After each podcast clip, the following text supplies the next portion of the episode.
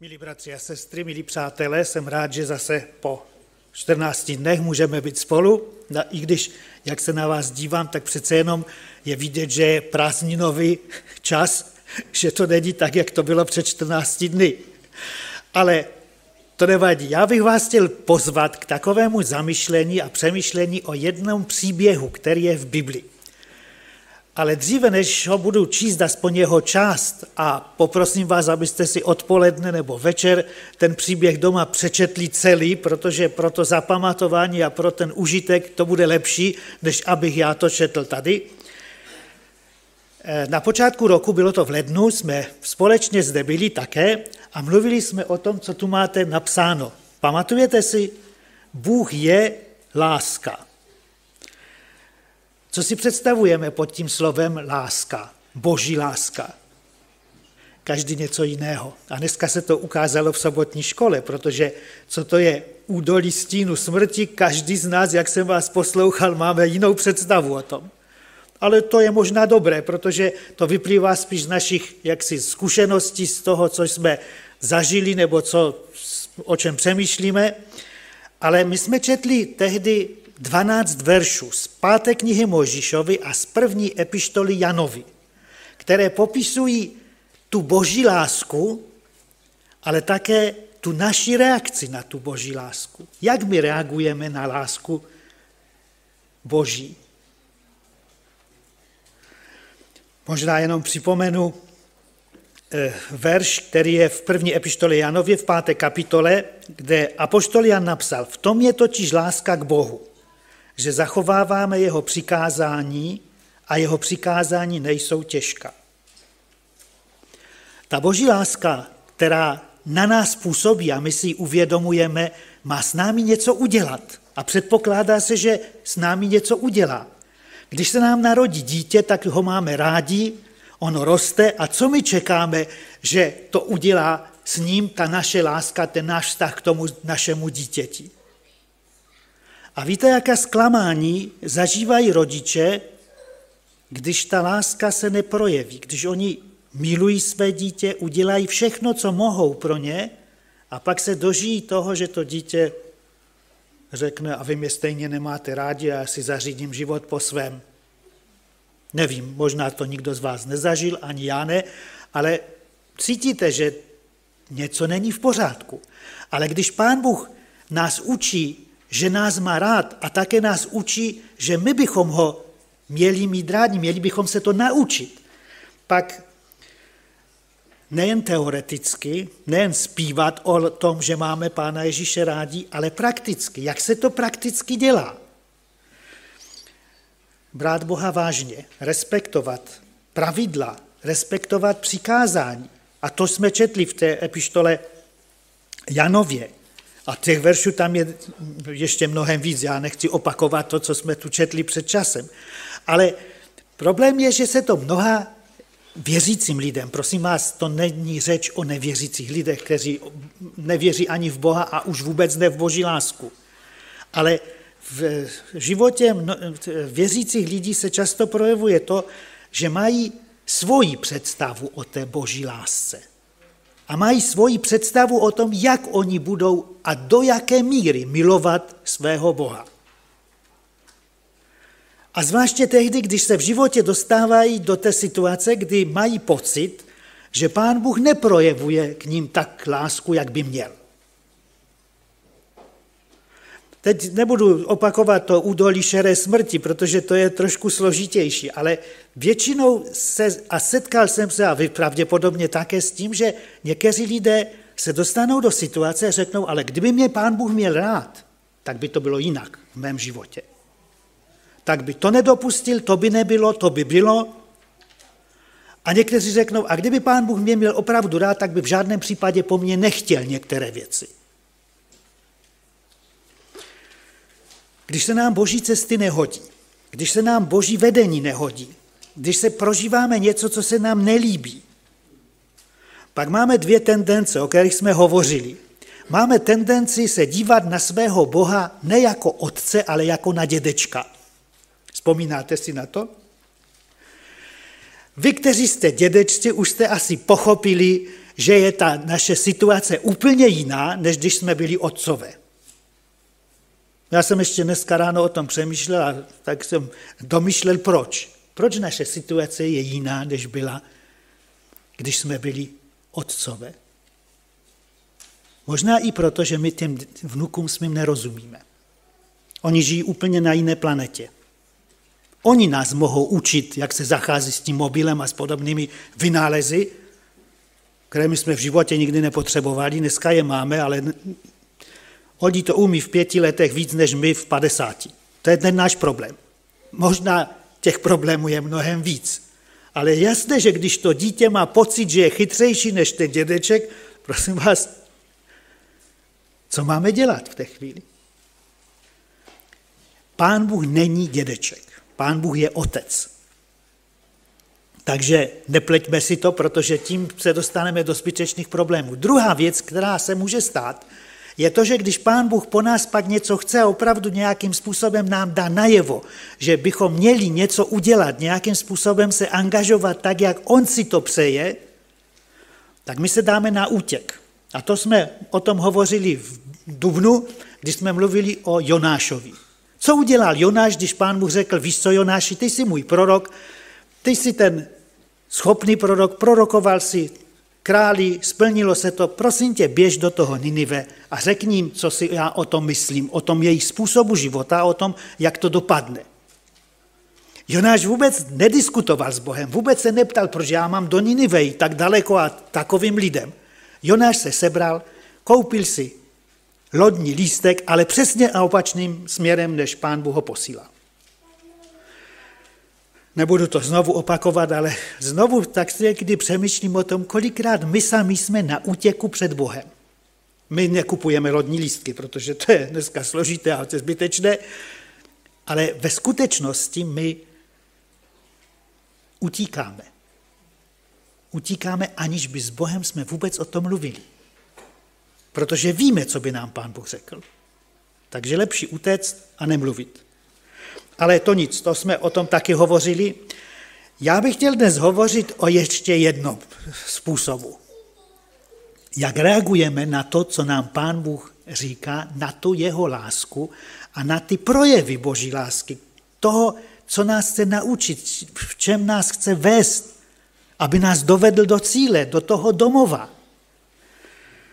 Já jsem nazval to dnešní zamyšlení nebo kázání, chcete-li, tím takovou větou, já vím, co pán Bůh říká, ale já si myslím.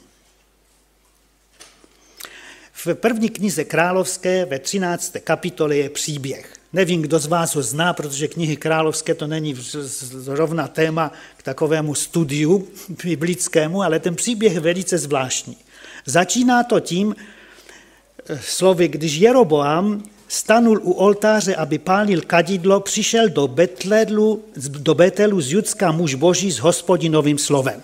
Situace, jakou tam prostě popisuje, po smrti krále Šalomouna se izraelské království rozdělilo na severní a jižní. V jižním se hlavním městem Jeruzalémem se stal králem syn Šalomounův, ale na severu se stal králem Jeroboam, Muž, který byl úředníkem v, v té vládě nebo v době vlády krále Šalomouna, ale dostal se s králem do konfliktu, musel emigrovat do Egypta a po jeho smrti se vrátil. Ale protože byl známý, tak nějak, a pán Bůh vlastně to řekl Šalomounovi, že jeho království bude rozděleno. Tento muž se stal králem. Deseti kmenů na severu Izraele. Ale to nebyl ani tak zbožný muž jako politik, který zjistil, že pokud něco neudělá, tak ti jeho obyvatele toho jeho království budou chodit náboženské svátky zpětit do Jeruzaléma a co kdyby jim přišli na to, že vlastně to rozdělení je zbytečné? Co kdyby nakonec usoudili, že jestli mají chodit do Jeruzaléma z jiného státu a překračovat jakési pomyslné hranice, tak radši aby tomu zabránil, udělal jednu věc. V městě Betel a v Danu postavil svatyně. On se tvářil, že jsou to svatyně k úctě Boha, ale ve skutečnosti postavil modlářské svatyně a protože neměl kněží pro ty svatyně, tak musel je najít. Já bych dneska řekl, že skoro udělal výběrové řízení. Kdo se přihlásil za kněze, mohl být knězem. A on sám, aby šel příkladem, a to je popis, co, se, co jsme četli.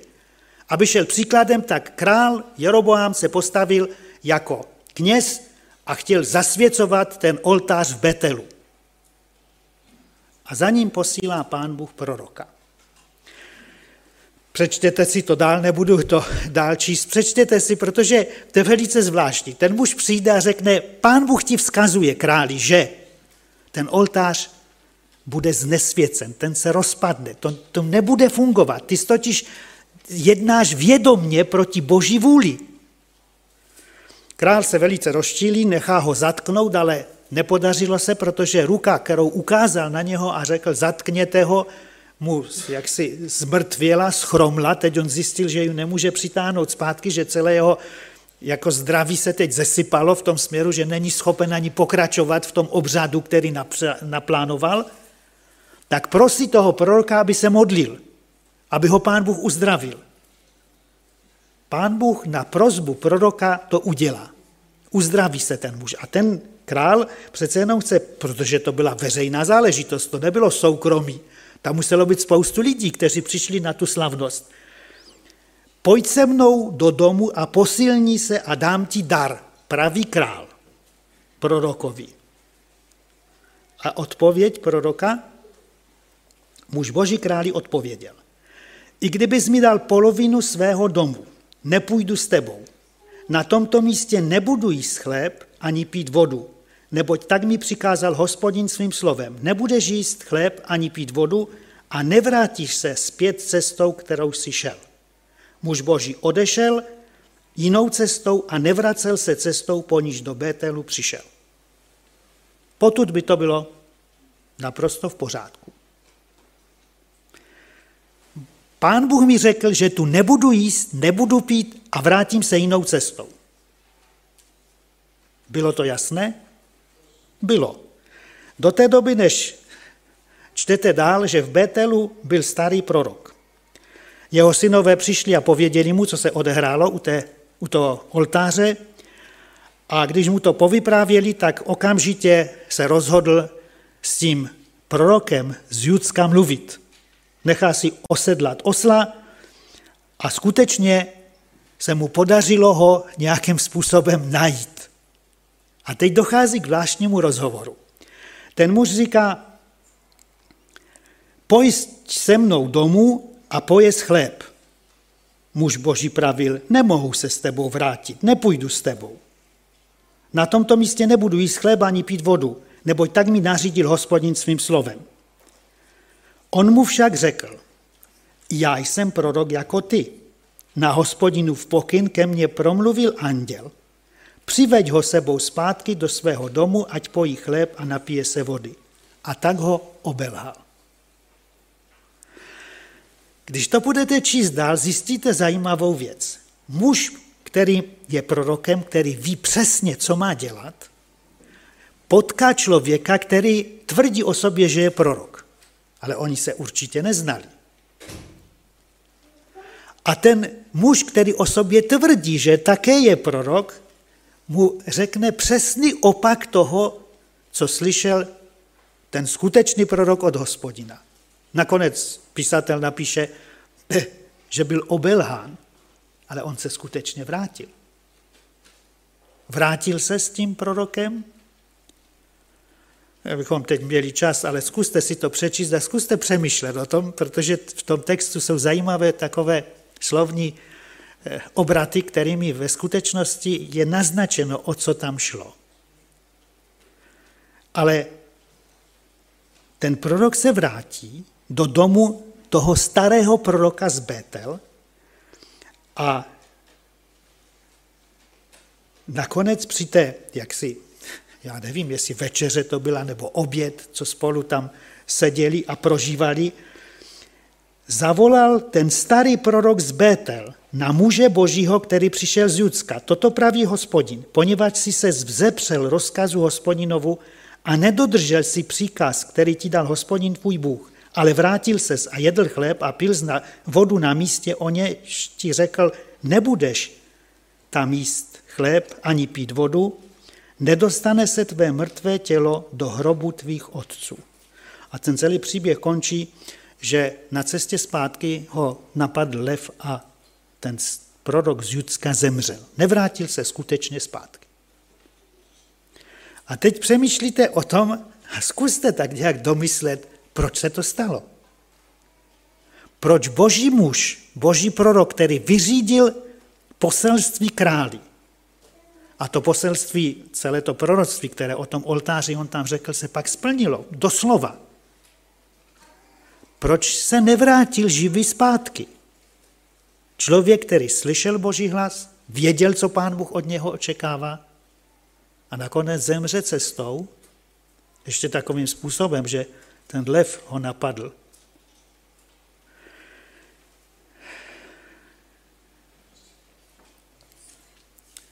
Člověk, který věděl, co pán Bůh říká, ale v určité situaci usoudil, že to bude jinak. Že to udělá jinak, než mu to pán Bůh říká. Já jsem tak přemýšlel o tom,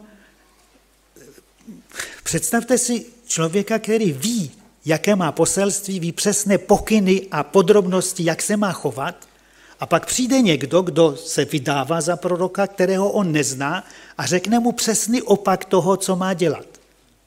Jak byste se vy rozhodli? Co byste udělali? Jak byste to řešili? Prosím vás, kdy, jak řešíte věci, když vy víte něco z božího slova, znáte to a přijde někdo a řekne, a to není pravda, to tak není. Už se vám to stalo?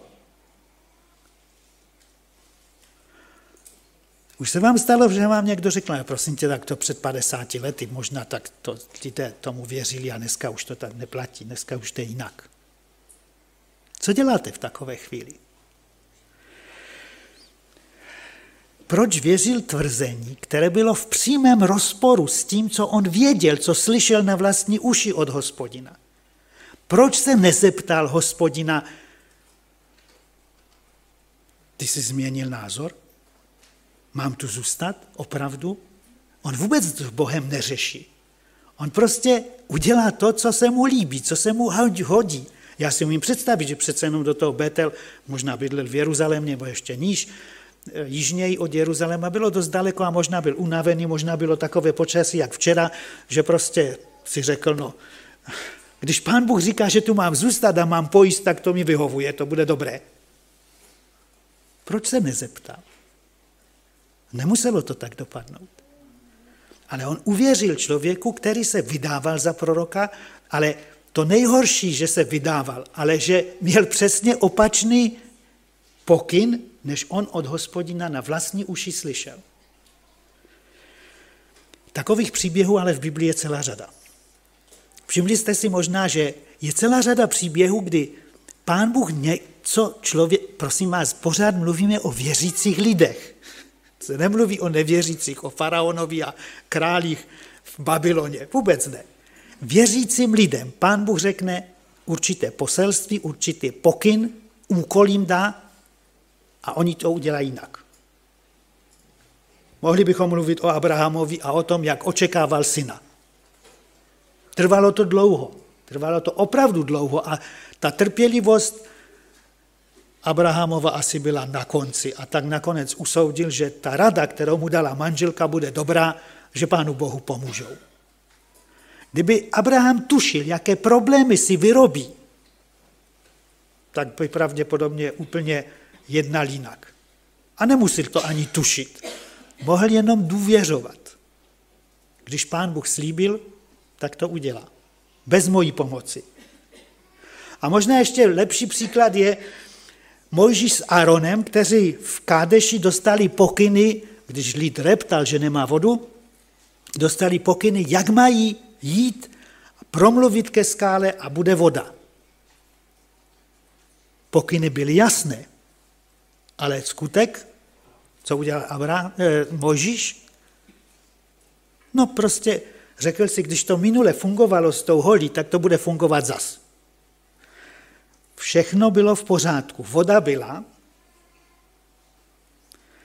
jen Mojžíš a možná Aaron, ale Mojžíš a pán Bůh věděli, že není všechno v pořádku, protože ten pokyl byl jiný. Přestoupili některé přikázání?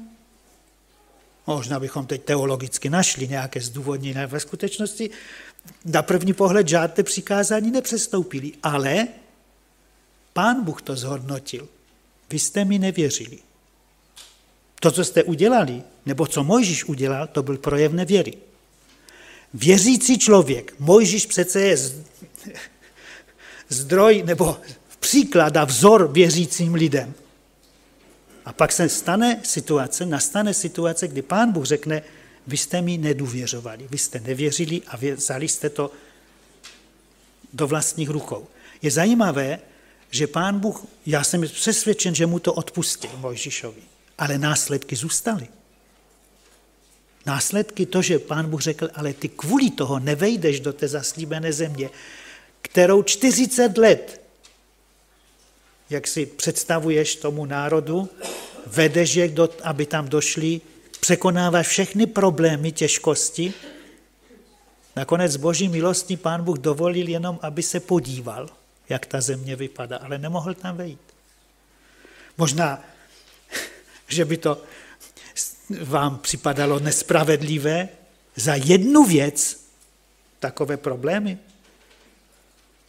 Až budeme mít někdy čas, budeme mluvit o boží spravedlnosti, protože to je něco, co je třeba doplnit k tomu nápisu, který tu máme. Ale to je jiná kapitola. Zkusme teď to tak nějak zhrnout.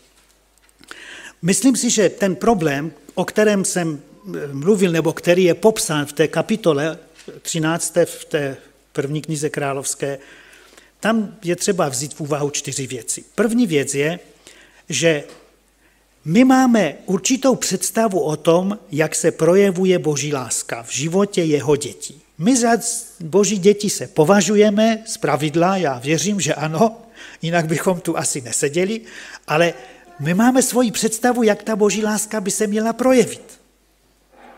Jak nás má pán Bůh chránit, dávat nám to, co potřebujeme, žehnat nám. To slovo žehnání je taky velice složité, protože taky mám dojem, že si každý představujeme pod tím něco jiného.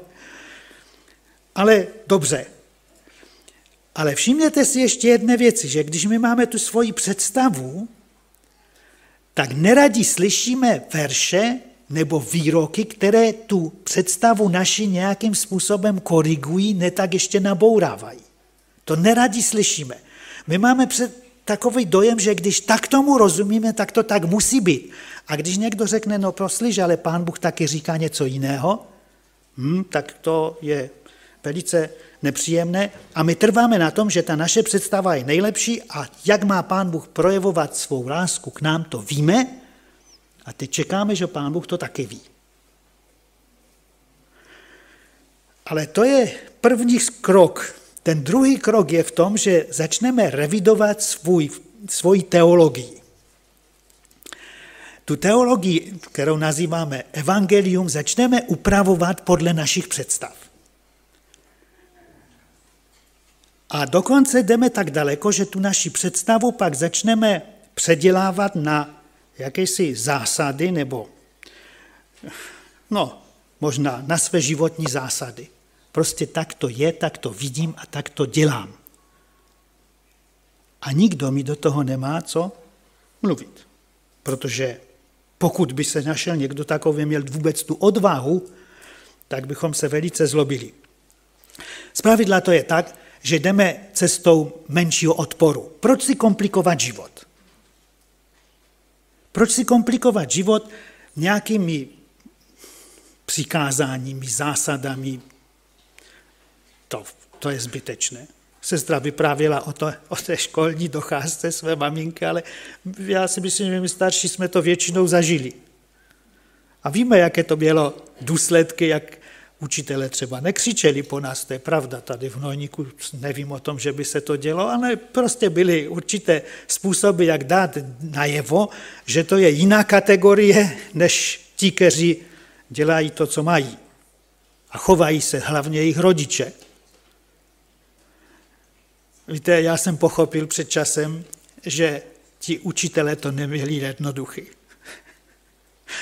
Navštívil jsem po 50 letech po skončení eh, té docházky tady do Hnojníka svého tehdejšího třídního učitele. A on přiznal, já kvůli vás jsme měli v Hnojníku takový konflikt, my jsme se tak jako učitele zhádali kvůli dvojek schování. Jestli vám dává dvojky schování nebo ne. Já jsem učil na mnoha školách, ale v životě jsem se nikdy ne, nepohádal kvůli jako učitelský sbor, jako kvůli vás tady v Nojníku. Protože oni byli na tom i finančně. Prosím vás, oni prémie měli o tom, kolik těch dětí chodí v sobotu do školy a kolik nechodí. No a to je vždycky složité a motivující, že? aby se něco řešilo. Ale zkusme přemýšlet o tom, jestli opravdu, jak jde čas, jak nám se jeví, že možná některé věci, které jsme řešili nějakým způsobem kdysi, nebo naši rodiče, bylo to dobře, nebo nebylo to dobře? Mysleli to upřímně? Dělali to dobře, nebo nás vystavovali určitému šikanování svým způsobem, většímu nebo menšímu, záleželo na tom, kde to bylo a jak se ti učitele chovali. A tak mnozí křesťané, mnozí věřící lidé si vyberou cestu menších komplikací, zjednoduší si to. Nějak si to omluví, vysvětlí a může se to týkat čehokoliv. Soboty, alkoholu a dalších věcí. Teď bychom mohli vyjmenovat možná všechna přikázání, protože my to přizpůsobíme svému vidění věcí tak, jak my to vidíme. To přece, když já to tak chápu, tak to musí všichni pochopit. A když to nechápou, to je jejich problém, ale já si to budu dělat po svém. Možná bychom tu mohli vzpomenout jen okrajově třeba Saula, tedy budoucího apoštola Pavla. Prosím vás, proč ten člověk, který znal starý zákon, možná z paměti, proč ten člověk vlastně překrucoval to poselství starého zákona. Nebyl sám, já vím, že nebyl sám. Tak se to asi naučil od těch starších, od těch kněží. A pak se snažil, aby to, co on pochopil, aby pochopili i ti druzí. A když to nechtějí pochopit, tak je třeba je dát do vězení a přesvědčovat různými metodami, aby konečně pochopili, že tak, jak oni věci vidí, to je falešná cesta, kacířství, to je špatná cesta, je třeba... Jak dlouho mu trvalo, než, nebo jak to bylo, než ho pán Ježíš musel zastavit a říct, proti čemu vlastně bojuješ. Uvědomuješ si, proti čemu bojuješ? Já jsem tak přemýšlel, co když byli jiní lidé, které pán Ježíš chtěl zastavit, ale nedali si říct. Ten Saul si dal říct a pochopil, že jde špatnou cestou. Ale ještě možná dvě věci. Když takhle začneme s Bohem jednat, totiž systémem, já vím, co pán Bůh říká, ale já si o tom myslím něco jiného, my můžeme to dělat dlouho. Promyšleně vypracujeme teologické nebo jiné rozumové, citové zdůvodnění toho svého postoje a té změny, kterou jsme jaksi zavedli do svého života, případně do života našich blízkých. A my jsme stále přesvědčeni, že jdeme po správné cestě. Že to přece pán Ježíš musí uznat, že to je dobře. A kdyby se odvážil někdo nám říct, bratře, ale to asi není to nejlepší, tak jak, mě, jak, jak většina lidí reaguje? Když se byli schopni přesvědčit o tom, že tak, jak oni to vidí, to je správné, tak zkuste někomu říct takovému člověku, že to může být jinak. Nevím, jestli jste to zkoušeli, je to velice nebezpečné svým způsobem. Ztratíte přátele při nejlepším, v nejlepším případě. Ale ten problém je, že člověk může být přesvědčený, že tak, jak žije v skutečnosti, pořád následuje Pána Ježíše. Ale já mám někdy pocit, že spíš si takový lidé přejí, aby Pán Bůh následoval je. Aby na ty jejich názory, jejich postoje, jejich životní styl dal své razítko a schválil ho. Opravdu to pán Bůh udělá? A možná ještě jednu věc. Zkusme někdy přemýšlet o tom, kde jsme přišli ke svým, já teď nechci říct teologickým, protože to je velice takové složité a taky slovo, které každý nějak jinak vysvětluje. Ale zkusme přemýšlet o tom, jak jsme přišli k těm svým náboženským postojům, k těm svým e, informacím, které máme o Bohu. Kde jsme to získali? Kdo nám řekl, jak máme uctívat Boha, jak má se projevit ta naše láska k Bohu? Ono taky možná záleží, v jakém věku jsme k tomu přišli. Já jsem byl, teď se to dneska ráno počítal, před 55 lety pokřtěn tady v této modlitebně. Ona vypadala jinak, před 55 lety, ale já jsem o tom přemýšlel v té souvislosti, kde já jsem přišel k tomu, čemu věřím. Bratr Nědoba, kterého mnozí znáte, nebo znali jste ho, nás vyučoval, a já nezapomenu nikdy, ten nás naučil počítat 2300 večerů a jiter. A do dneška si to pamatuju. Já vím, že spousta lidí s tím má neskutečné problémy a vůbec o tom radši nemluví, protože neví, co s tím. Ale já nezapomenu nikdy na to, že bylo 15, možná 16 let, bratr Nědoba v tom našem společenství nás to učil a řekl, a za týden, až se sejdem, tak jeden z vás, já ho vyvolám a musí to vysvětlit těm druhým, jestli to pochopil. No já bych se dneska neodvážil při vyučování něco takového říct, protože to asi by nepřišli ti, ti kteří by tam normálně chodili. Ale mě to hrozně pomohlo. Jenomže, bratři a sestry, já jsem si taky uvědomil jednu věc, že ten bratr Nědoba nám nemohl vysvětlit tehdy všechno.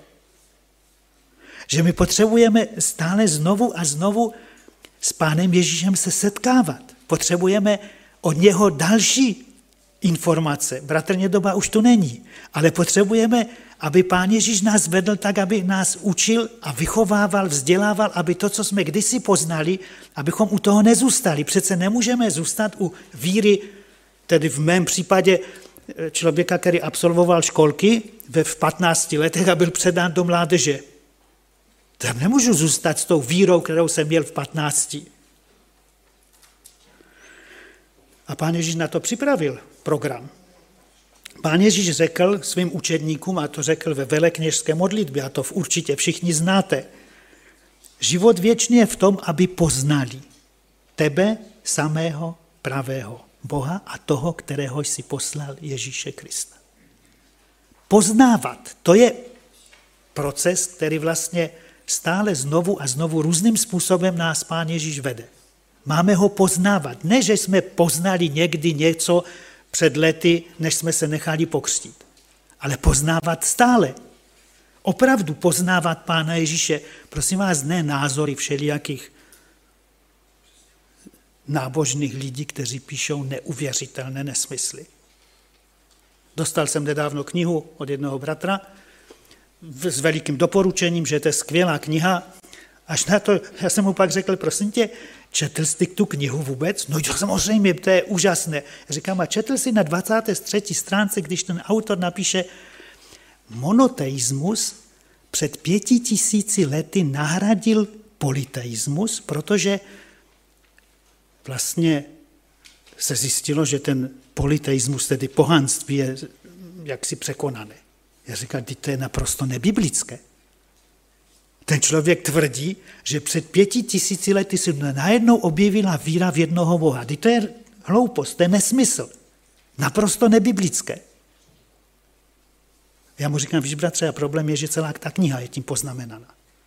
V žádném případě, já jsem mu pak řekl, víš, já mám pocit, že to není ani věřící člověk, který ji napsal. Že když napíše hned v úvodu té knížky, že no a pak tam ještě dopsal takový, no a ten, a pak tam jmenuje, židovství, muslimské náboženství a křesťanství ve skutečnosti učí lidi, jak s Bohem obchodovat a dosáhnout požehnání a dosáhnout toho, co člověk potřebuje. To opravdu je tak?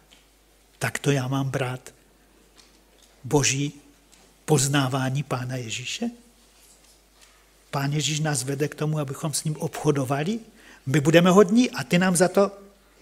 Co to je za nesmysl? Kdo to napíše? Takovou věřící člověk, opravdu, který zná Bibli? Ale pán Ježíš šel ještě dál. Dříve, než vyslovil tu velekněžskou modlitbu, jak tomu říkáme v 17. kapitole, zajímavý verš je zapsán v 16. kapitole Evangelia Janova, verš 12. Pán Ježíš po cestě do Gecemánské zahradě, nebo možná až v Gecemánské zahradě svým učedníkům řekne větu. Ještě mnoho jiného bych vám měl povědět, ale nyní byste to nesnesli. Někteří překládají nepochopili. Proč? Po třem a půl roku působení Pána Ježíše s učedníky, vychovy, vyučování, kdy učedníci slyšeli jeho kázání, viděli, jak uzdravuje, jak mluví s lidmi, jak se chová k lidem. Pán Ježíš řekne, já bych vám toho ještě měl mnoho co říct, ale vy byste to vůbec stejně nepochopili. Teď. A pak řekne, ale přijde duch pravdy a ten vás uvede do všeliké pravdy. A to je to, co potřebujeme. Potřebujeme opravdu sami osobně, ne tak zjišťovat, kdo co říká, co, jestli to je pravda nebo ne, ale potřebujeme mít s Duchem Božím kontakt. Potřebujeme se modlit, aby nám Duch Boží ukázal, co je správné, co, je, co máme pochopit, co máme přijmout, aby nás mohl vést, abychom nezůstali tam někdy před lety, kdy jsme něco poznali, pochopili, ale Pán Bůh nás se veznal. Proto poslal Pán Ježíš Ducha Svatého, proto o něm tak mluví a tak podrobně eh, popisuje jeho činnost, jeho působení, jeho úkol, který Duch Svatý má po jeho po odchodu Pána Ježíše z této země. My žijeme vůbec ve zvláštní době. Někteří tomu říkají, že to je doba krize důvěry. A tak lidé dneska jsou v situaci, kdy neví, komu vlastně věřit. Všimli jste si toho? Lidé neví, čemu mají věřit. Komu mají věřit, co se na ně hrne, ty zprávy a všelijaké informace, co je z toho pravda, co není z toho pravda. A tak nakonec to dopadne tak, že lidé věří tomu, kdo je jim sympatický, za prvé, a za druhé věří tomu, kdo mluví to, co chtějí slyšet. Když se mi to líbí, tak to je pravda. A obávám se, že ten prorok, starý prorok, na tuhle tu hru přistoupil, obelhal, ale tím ho obelhal, že prorok z Judska slyšel to, co chtěl slyšet. Zůstaň tady, pojez, odpočiň si a pak půjdeš domů. Ale my jsme v jiné situaci. Jestliže věříme, že nás Pán Bůh má rád, jestliže věříme tomu, že to, co říká, myslí vážně, protože sleduje náš zájem, protože nás má skutečně rád, pak věřme, že to myslí s námi dobře. A nechovejme se jako prorok z Judska, který byl božím mužem, ale v určitém momentu nevěřil. Nevěřil, že to, co slyšel, je boží hlas. Neověřil si to, jestli to je pravda, co mu starý prorok z Betel říká. Ne, my nejsme nevěřící a v žádném případě bych si to nikdy netroufl, ale máme tendenci v určitých momentech života tak nějak zaváhat s tou svojí vírou. Trošičku, nemoc. Zítra bude zase všechno v pořádku, ale dneska trošičku zaváhat.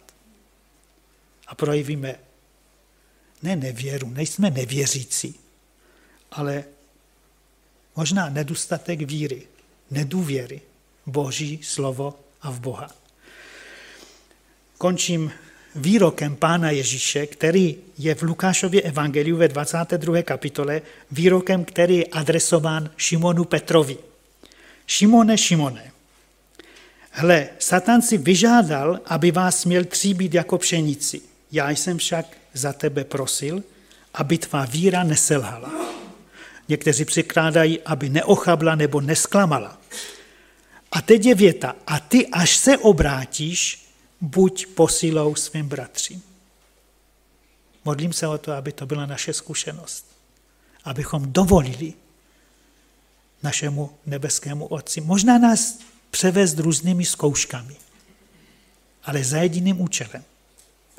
Jednak, aby naše víra nesklamala, ale pak, abychom byli posilou našim blízkým našim bratřím a sestrám. Amen.